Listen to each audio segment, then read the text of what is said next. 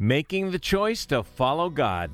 That's next on Grow in Grace. Zion hands, and in this place gotta dwell with man. Sick healed and the stand, singing hallelujah. My kingdom built with the blood of my son, selfless sacrifice for everyone. Faith, hope, love, and harmony. I said, let this world know me by your love. We're back in the Gospel of John today on Grow in Grace, and a warm welcome to you. Pastor Ed Ray will visit John 15 today, and we aim to cover verses 12 through 27.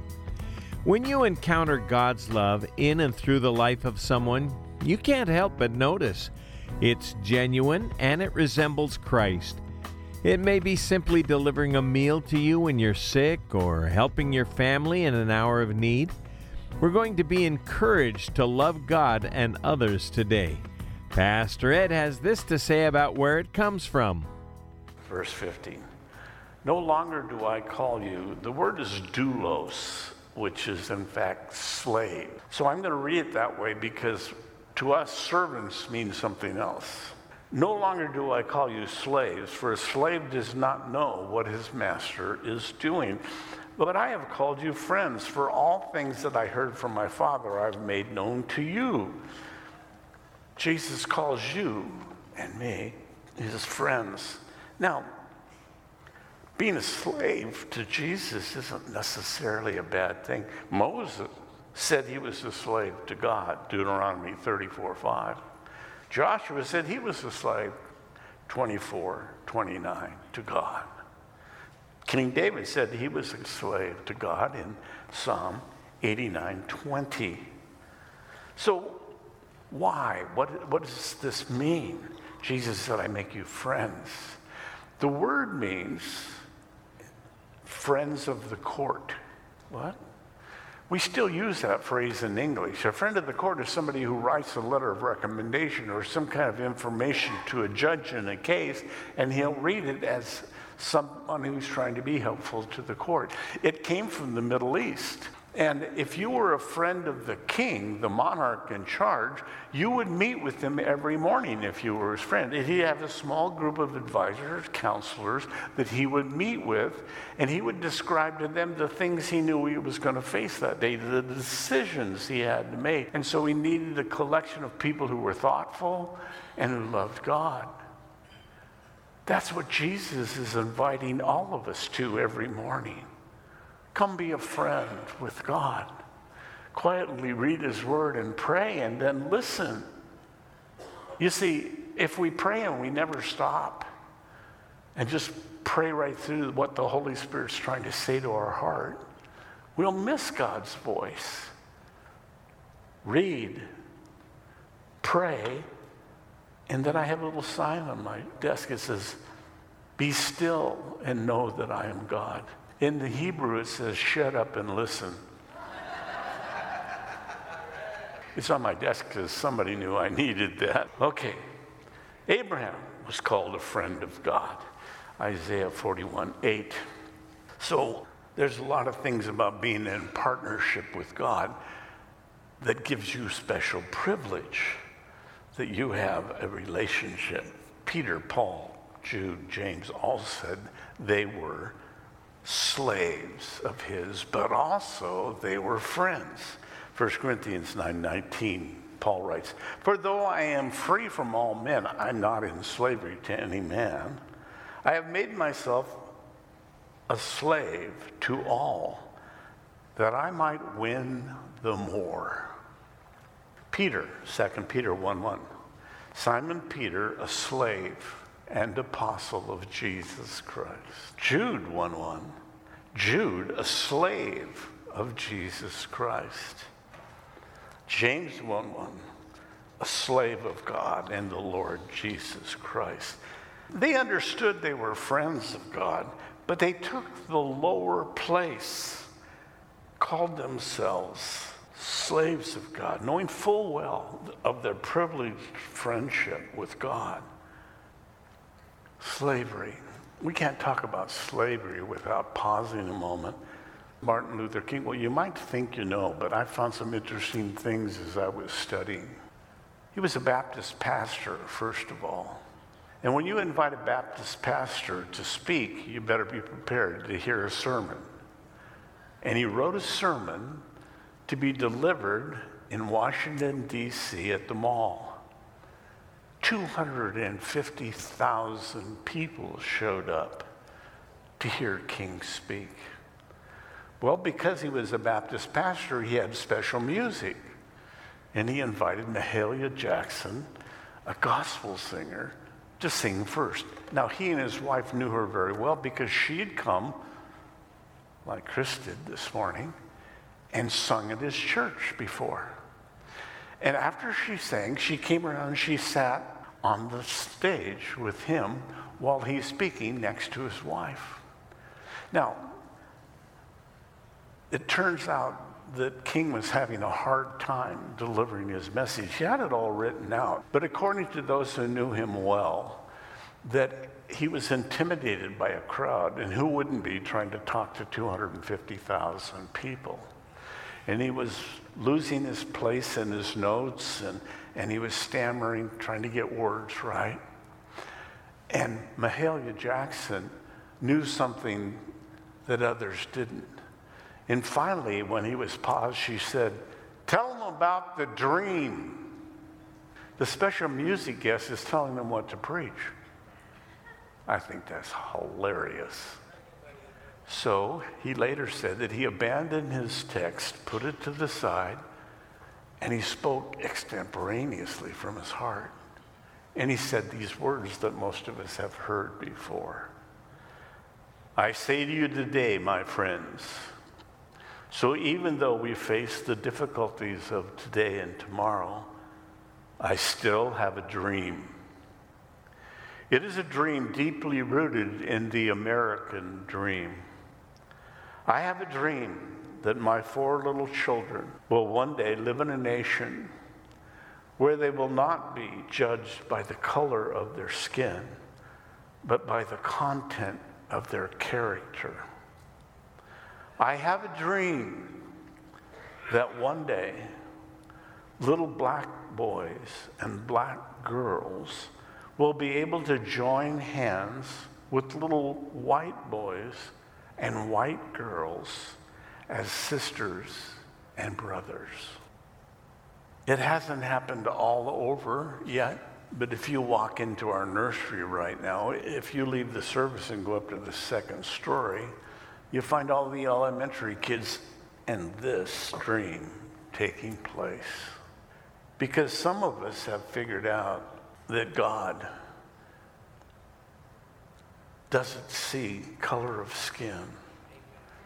He doesn't see what particular language you speak or what kind of society you were grown up in. There is neither Jew nor Greek, male or female, slave or free, but we are one in Jesus Christ, Paul wrote.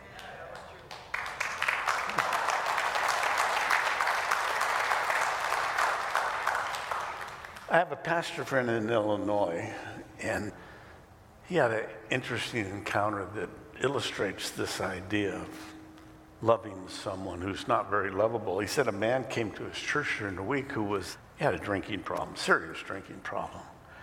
And he came and he asked for help. So pastor sat down with him, Virgil's his name, and, and they talked and and finally, he invited the man to receive Jesus Christ and, and join their church. But the man said he wasn't interested. All he really needed was money for a bus ticket to Cleveland. And so Pastor thought for a minute, and then he said, Okay, we can give you that kind of help too, if that's all you really want. Then he paused for a minute and he said, You know something? You've really just let me off the hook. Because if you had chosen a new way of life in the kingdom of God, then as your brother, I would have to have laid down my whole life for you my house, my time, my money, whatever you needed to meet your needs would have been totally at your disposal for the rest of your life. But all you want is some money for a bus ticket. Thanks. The guy was so shocked, he got up and left and forgot to take the money. True story. But the following Sunday, he came to church and sat by the pastor. And at the end of the service, he gave his life to the Lord. Because this pastor acted like a Christian. That happens occasionally. but you did not choose me, verse 16. I chose you election. This is talking about God elected us and appointed you that you should go and bear fruit and that your fruit should remain for whatever you ask the Father in my name may be given to you. You didn't choose me, I chose you. God said, I initiated this. You see, we weren't looking for God. I was a selfish idiot. I didn't want God in my life. He would mess it up, make me do things I didn't want to do. But that wife, crazy one, she prayed for me. He chose, and that you should go and bear fruit. He said, You, me, go. Go is a change of location. Jesus said, Go into all the world and preach the gospel. Go requires us to get out of our comfort zone, our fur lined rut, and become the person, the best version of who we are possible. God wants you to be everything He designed you to be. It requires some obedience. You go and bear fruit. Now, fruit trees don't grunt and groan. You don't have to either. You know, there's few orange groves in Redlands. You can walk through them and you can't hear them grunting when you walk through, but oranges are there. So it's true about your life. The Holy Spirit will use something that you say, something that you do. Someone will see it and be drawn. And that fruit, the fruit of the Spirit is love, joy, peace, long suffering, kindness, goodness, faithfulness gentleness, self control. That fruit will remain, God says. Because of what a fantastic evangelist you are? No, because he wants that person that you shared with to go to heaven, spend eternity with him. These things I command you. Again, he says, command that you love? What? Command love? Yes. And you may choose desire the highest thing for the other person. That's Pastor Ed Ray on Grow in Grace, and we're in a study of John's Gospel. Here's Pastor Ed with more from chapter 15, picking up in verse 18. If the world hates you, you know that it hated me before it hated you. It was caught up in the world system. He's talking about those sold out to Babylon. We're surrounded by them. We live in Babylon, Southern California. and there's a lot of folks that have bought in to that materialistic world of just how important can I become in my own mind. You are chosen people. You have been called by God out of Egypt, out of the slavery of the world around us. Slaves to alcohol, slaves to drugs, slaves to pornography, slaves to gambling.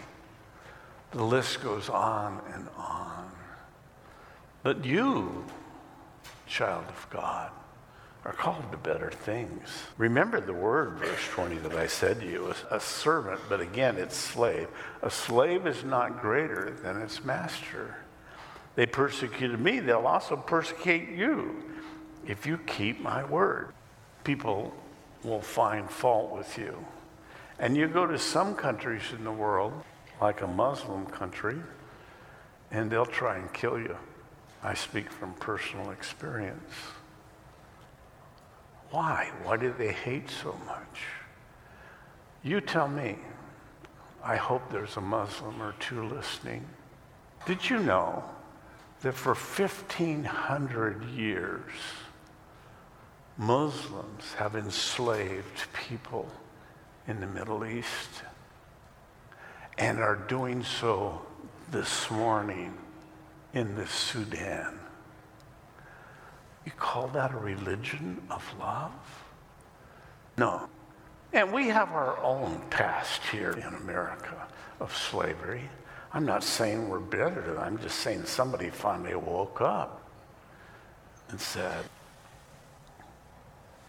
All these things they will do to you for my name's sake because they do not know him who sent me. They don't know Father God. They say they love God, but they hate Jesus. What's wrong with that picture? Well, they don't hate Jesus. They just say he was a liar. Go to Israel. Go up on the top of the Temple Mount. Go walk into the Dome of the Rock. And all around the inside of it, it says God has no son. It's blasphemy against Jesus. All everybody should. Deep breath, relax, Pastor. Verse 22.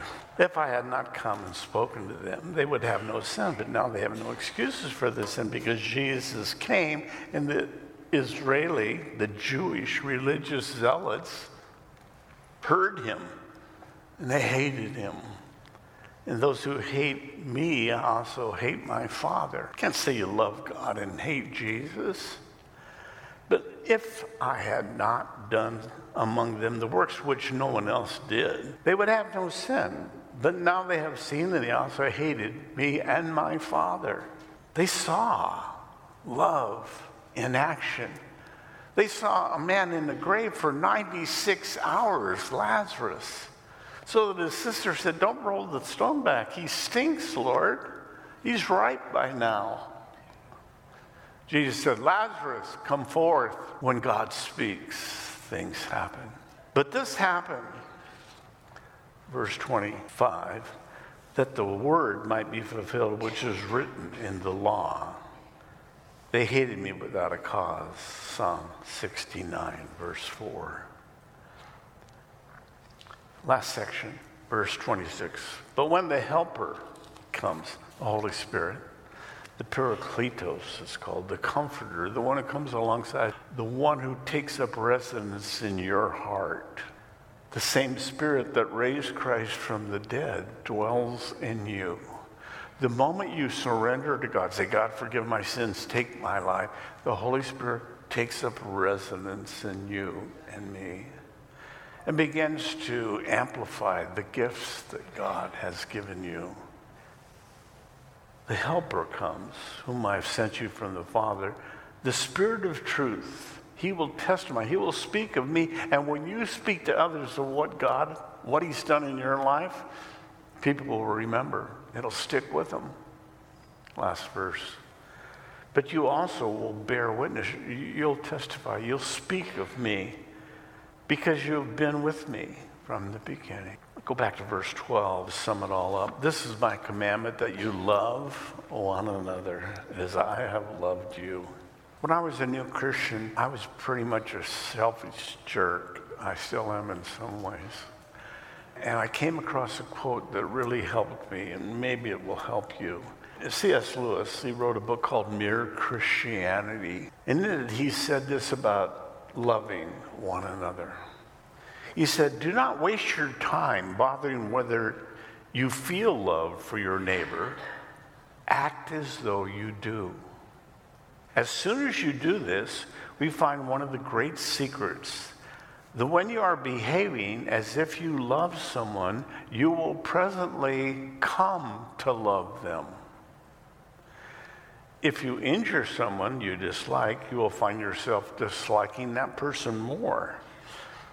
But if you do him a good turn, you'll find yourself disliking him less. It's part of our human nature that when we choose to show kindness, a benevolent act towards another person, desiring the highest good for them, it will start to grow in you. Pastor Ed Ray speaking of the love that comes from above and flows from a believer's life. He'll be right back, and this is Grow in Grace. We're going through the Gospel of John together from start to finish. For a CD copy of today's message, just call 844 77 Grace. That's 844 77 Grace. Or you can listen online at thepackinghouse.org. You'll find an archive of past radio programs there too. Which comes in handy should you miss a message on the radio. Go to thepackinghouse.org and look for our radio page. You know, it takes a team to bring Grow in Grace to you, and we look to our listeners to help make all of this possible. We have an exciting resource to tell you about. It's True Spirituality by Francis Schaeffer. After serving the Lord as a pastor for many years, Francis began to wonder if Christianity really made a difference in people's lives. True spirituality, you could say, is the result of his effort to re examine his faith. And if you want to discover what true spirituality looks like in everyday life, this is the book for you. We'll send you a copy when you support Grow in Grace today with a gift of any amount. And as you give, you'll be helping many others around the country and around the world to grow in grace as well. Just give us a call, 844 77 Grace.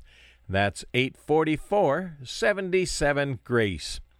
And we want to hear from you, even if you're not in a position to be able to give, whether it's a word of encouragement, a comment related to the study, a question, or a prayer request. Email us today at packinghouseradio at AOL.com.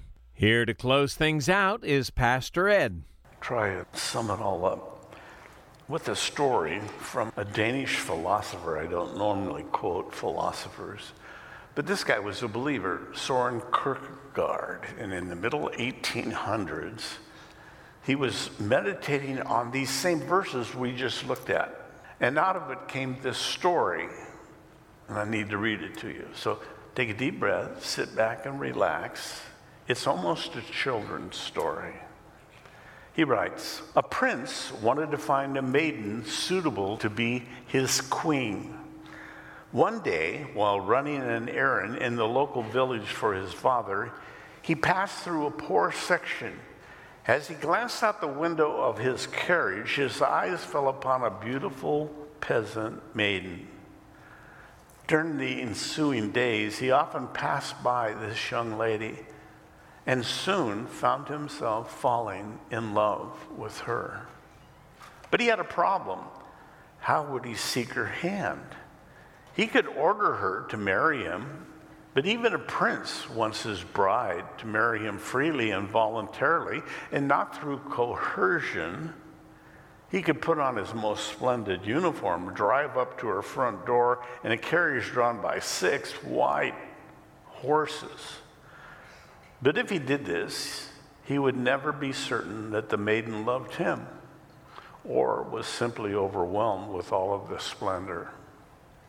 So the prince came up with another interesting solution. He would give up his knightly and kingly robe, and he moved into the village, entering not with a crown, but in the clothing of a peasant he lived among the people, shared their interests and concerns. He taught their language, and in time, the maiden grew to love him because of who he was and because he loved her first. John, who wrote this gospel, also wrote a letter, 1 John, verse 1. It says this He's talking about being with Jesus, what it was like to be with God the Son that which was from the beginning, which we have heard, which we have seen with our eyes, which we have looked upon, and our hands have handled concerning the word of life.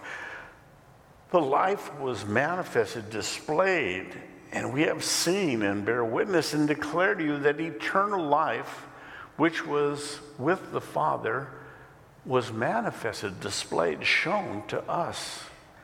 That which we have seen, that which we heard, we declare to you. That you also might have fellowship with us, and truly our fellowship is with the Father and His Son, Jesus Christ. These things we write to you that your joy might be full. A very simple, almost childlike story John describes your God loving us so much that he came to earth to reveal himself in a way that we could understand. That's precisely what Jesus did. He became flesh and he dwelled among us. He wasn't an angry God sending bolts of lightning and fire. He's the one who came, said, I have loved you with an everlasting love. Tomorrow on Grow in Grace, Jesus is nearing the hour of his arrest and crucifixion. But before he does, he's going to prepare his disciples for the greatest challenge of their lives. Join us again next time as Pastor Ed Ray takes us into John chapter 16. This program is presented by the Packing House Christian Fellowship of Redlands. Zion now built with hands, and in this place dwell with man. Sick healed, and the stand, singing hallelujah. My kingdom built with the blood of my son, selfless sacrifice for everyone. Faith, hope, love, and harmony.